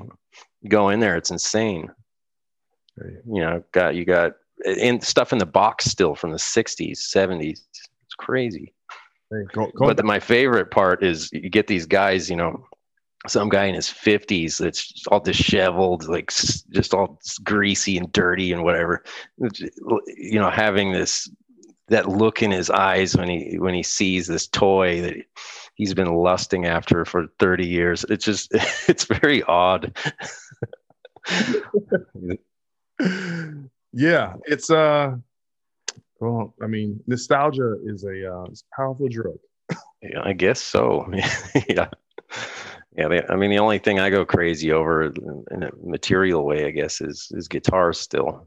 Yeah. I still, I guess I get that look in my eyes when I see a certain guitar. Like, wow. I finally have a comparison. I saw that. Yeah. Oh, yeah. Oh, good.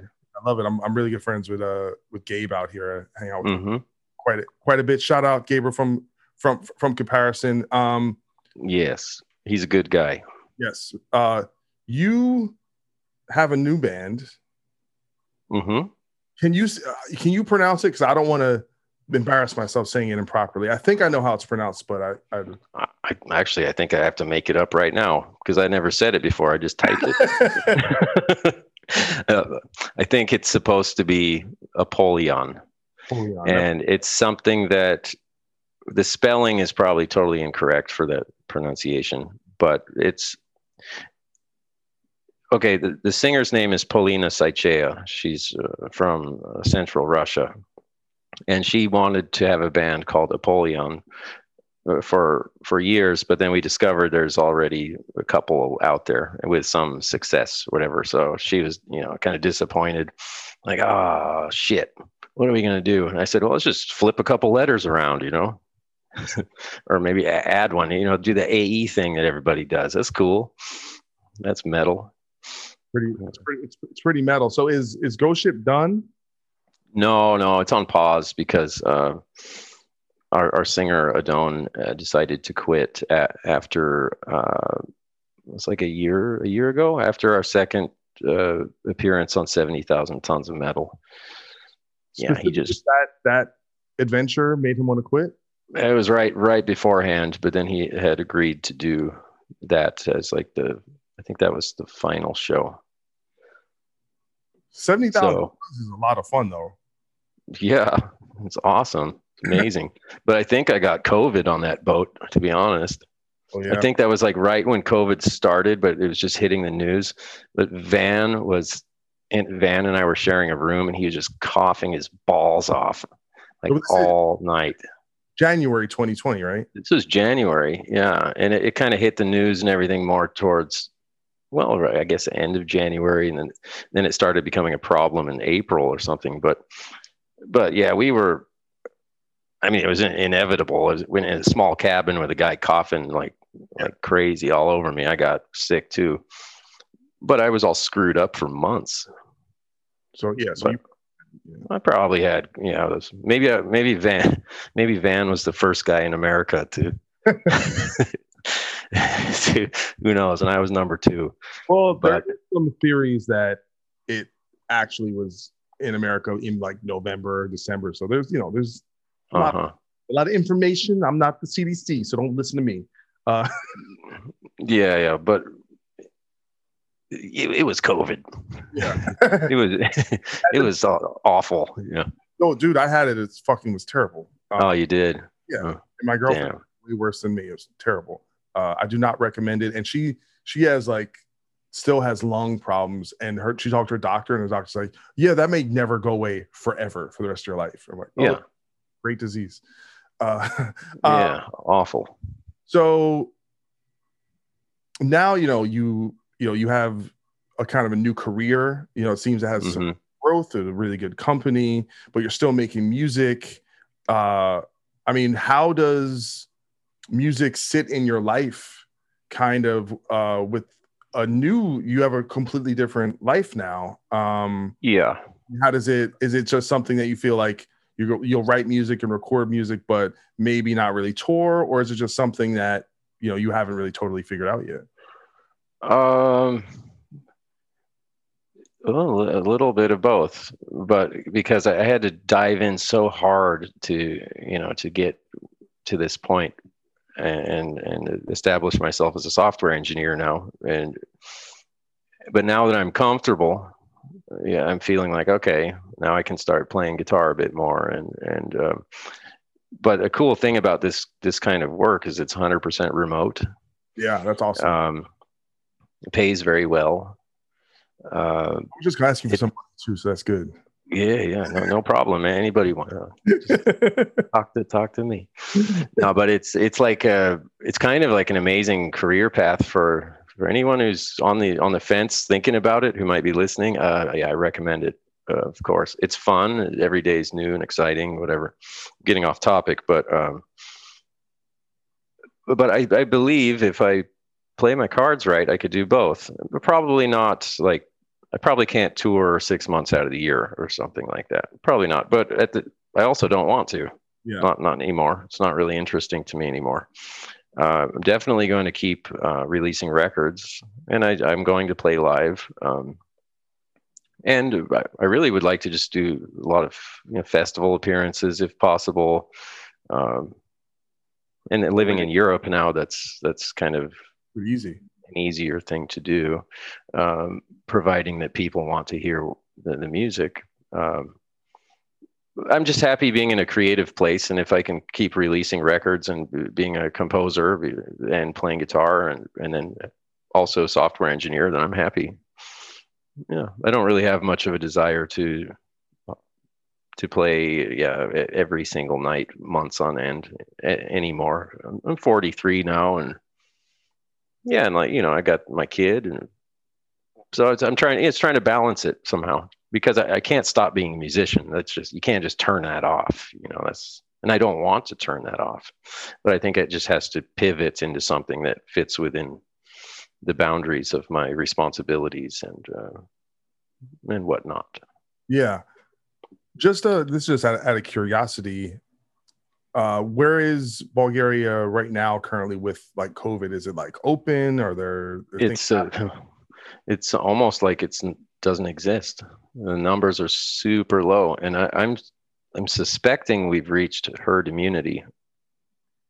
I don't know. I need to do some actual research, but it seems like almost everyone I talk to has had it. Yeah. Or they're vaccinated. Okay. Have you been vaccinated, or like, is it available? It is available, and I haven't been. Yeah. Because I know some of the European countries, the rollout was like slower than like. Yeah. Now here it became readily available. You have your choice between Pfizer or Moderna or AstraZeneca, and maybe even the Russian variant. Yeah. I forget what it's called, but. Sputnik V. Sputnik, yeah. So are there? Because like I said, you kind of went there at the heart of this. I mean, have you seen like metal shows or anything like that there, or like kind of engaged in that community at all? Just last weekend, the first time. Yeah, there's a really popular band here called Ahat, and it's Bulgarian only. They sing in Bulgarian. Yeah, it's metal though. Yeah, but they're like old school. They sound kind of like Rainbow. Okay. Or something like this. They're really good. And it's just fate, I suppose. Where I chose to live, my neighbor is the singer. And he's the most famous rock star, basically, in this country, Funny. And I became friends with him, didn't even realize. He just was like ponytail guy, like rocker dude. And he was cool. And And next thing I know, I'm like, wait a minute. Like going to you go to the grocery store, you hear his songs like everywhere. I'm like, this guy's really popular, you know.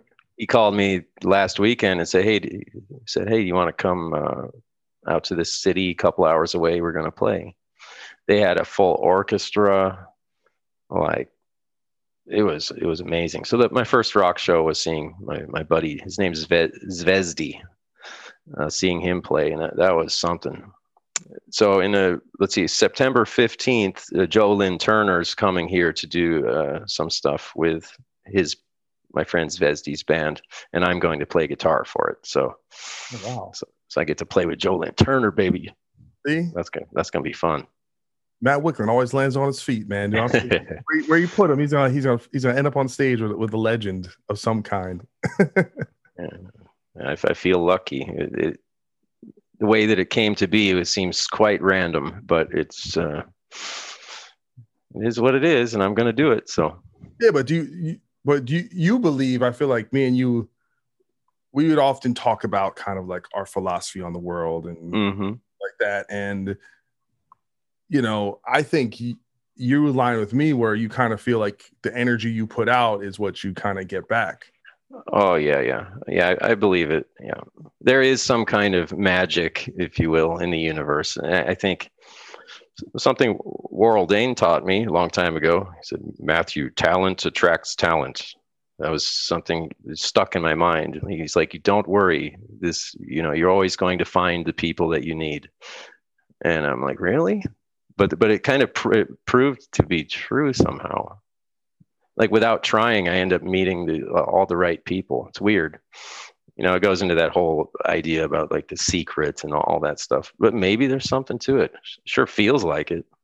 Yeah. Well, I mean, there is, you know, a repeating theme, and it's not necessarily with the people I have on this show, but something I talk about on this show is how many bitter people come out of our scene. People who maybe have some success and then lose success, and they stick with kind of, they only kind of count their losses, and really, I don't know. It's just like it takes a certain kind of spirit to go, "Hey, this didn't work out, but that's cool. I'll do the next thing," and I'll as kind of taking it in a certain amount of stride, and you know, you've never, you know, you seem to have a kind of spirit of like. You know, I think you love just music in its purest form so much, and playing it and composing it, that it's like you're almost protected from all the bullshit around it. Yeah. I think, yeah, I agree. Because no matter what, I still have that same fire for like. It if something with a band doesn't work out, the fire inside of me's the same. It hasn't changed. So I just have to. I just wind up somewhere else, and then that fire starts burning, you know, and spreading. But it's, and that's okay. I think, I don't know. Well, that fire inspired me at a time when I really needed it, you know. And I don't know if I ever got to thank you directly. I'm sure we did, you know, drunken many nights, hug. Oh, yeah, of course. I love you, man. Of course. Thank you, man. But no, listen, I'll say it again for this. And it's, again, you know, you were there at a time when I needed, right, the talent or inspiration, and stress, you know, and that was, and it's really fundamental. And it's part of, you know, your story's part of my story. Yeah. And it's I'm getting choked up over here too. Yeah, sure. And it's just, listen, it's just a beautiful thing. This thing that we do, and we were in a situation that ultimately didn't work out, was difficult, but it's, to me, it's just the building blocks, and it's something. Listen, we did something, that record, that I think we can be proud of. I agree. I definitely agree. You know, and 100%. And I don't know if it got the attention it deserves, or maybe the, you know, the mass kind of whatever, but it is something, like I can say with the band, like we put 100% into it, gave it our all, and I think it reflects that, whether people like it or not. And so I think it's fucking cool. It is, and I look back on all of it. It's some of my best memories and greatest experiences I've had thus far in my life. So yeah, no regrets. I mean, it was awesome. Like 110%. Right on. Super cool. Listen, Matt, I love you, brother. Love you too, man. It's been too long. I'm really glad you took your time to do this and talk about everything. And yeah, man, just all the best of luck to everything. And always, support of everything you do musically and just whatever, man. Just stay in touch, brother. I just really appreciate it. Yeah, thank you, and I appreciate you just the same, and for the opportunities you've given me in my life and everything. So we need to speak more. Let's stay in touch for sure. All right, man. You take care. I love you, brother. Take care. Love you too. Bye bye. Peace.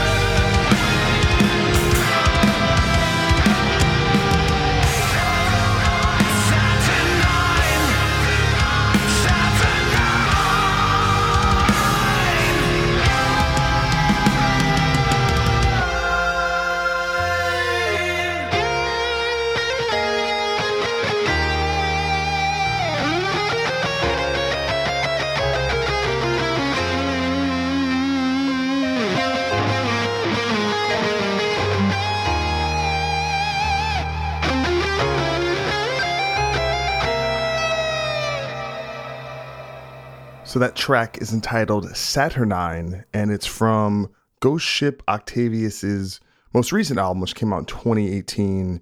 Named the album is Delirium. Very cool track, very cool band. You get to hear Matt's exceptional craftsmanship as a songwriter and guitar player on display in that track. That's a really cool one. And I hope you guys enjoyed the conversation, because listening back to it, it was just really nice. You know, life, man, is so, it's longer than you think sometimes, and you have these people, especially when you're in a band or you make something together and you get close, and life again brings you apart. And then you kind of reflect on some of those moments, and it all kind of, for me at least, it came flooding back in a really positive way, and special. I love Matt, and I wish him well, and it seems like he's doing really, really well. I'm like, yo, I need to learn how to code. I want some of that coding money, but 15 hours a day, I don't know if I could do it, y'all. Your boy don't have that kind of concentration. I think we already talked about that, but yeah. But anyway, that was a very, very fun conversation. And I'm trying to grind and get some cool guests for you guys coming up. I'm trying to keep it fresh, trying to keep it within the realm of stuff I think the audience is into. I got a lot of great feedback about last week's episode with Justin Archangel. People really seem to enjoy the industry behind the scenes stuff, and so I'm gonna try and work on that. I want to keep it balanced, try not make it too repetitive on here, but I'm really having fun with it. Like I said, I got a little backed up with episodes, but now I'm getting ahead of myself. Gonna plan it, but I don't like to talk about the I don't want to mention the interviews before they happen, so I don't jinx them. I'm supposed to do like 3 interviews this week, which would put me in a pretty good spot. So, but overall, some good things happened in the Bad Wolves camp coming up, and that's cool. I've been working on music, working on my production, home production stuff, and just being creative. So despite being hungover from being hungover today and feeling the ass whooping that is, hopefully tomorrow you don't get eat healthy, gonna be healthy, and make it happen. All right, that's what I said. I hope you guys are watching the NBA finals. We had a very cool first game. Suns look good. I think the Suns are gonna win, but I was like, okay, once the playoffs are over, then I'll actually have time to be a productive human being, because I was watching a lot of basketball. I wasn't doing shit except watching basketball. But then we have the Olympics like a few weeks after the finals, so gonna be watching that too, but it will not be quite as consuming. I gotta figure out what the time difference with Japan, I don't know, but I gotta watch Team America. Hopefully they don't lose. They lost to France in 2018 with a diminished squad, so we'll see. I'll cross my fingers. Anyway, love y'all, and Mamba out.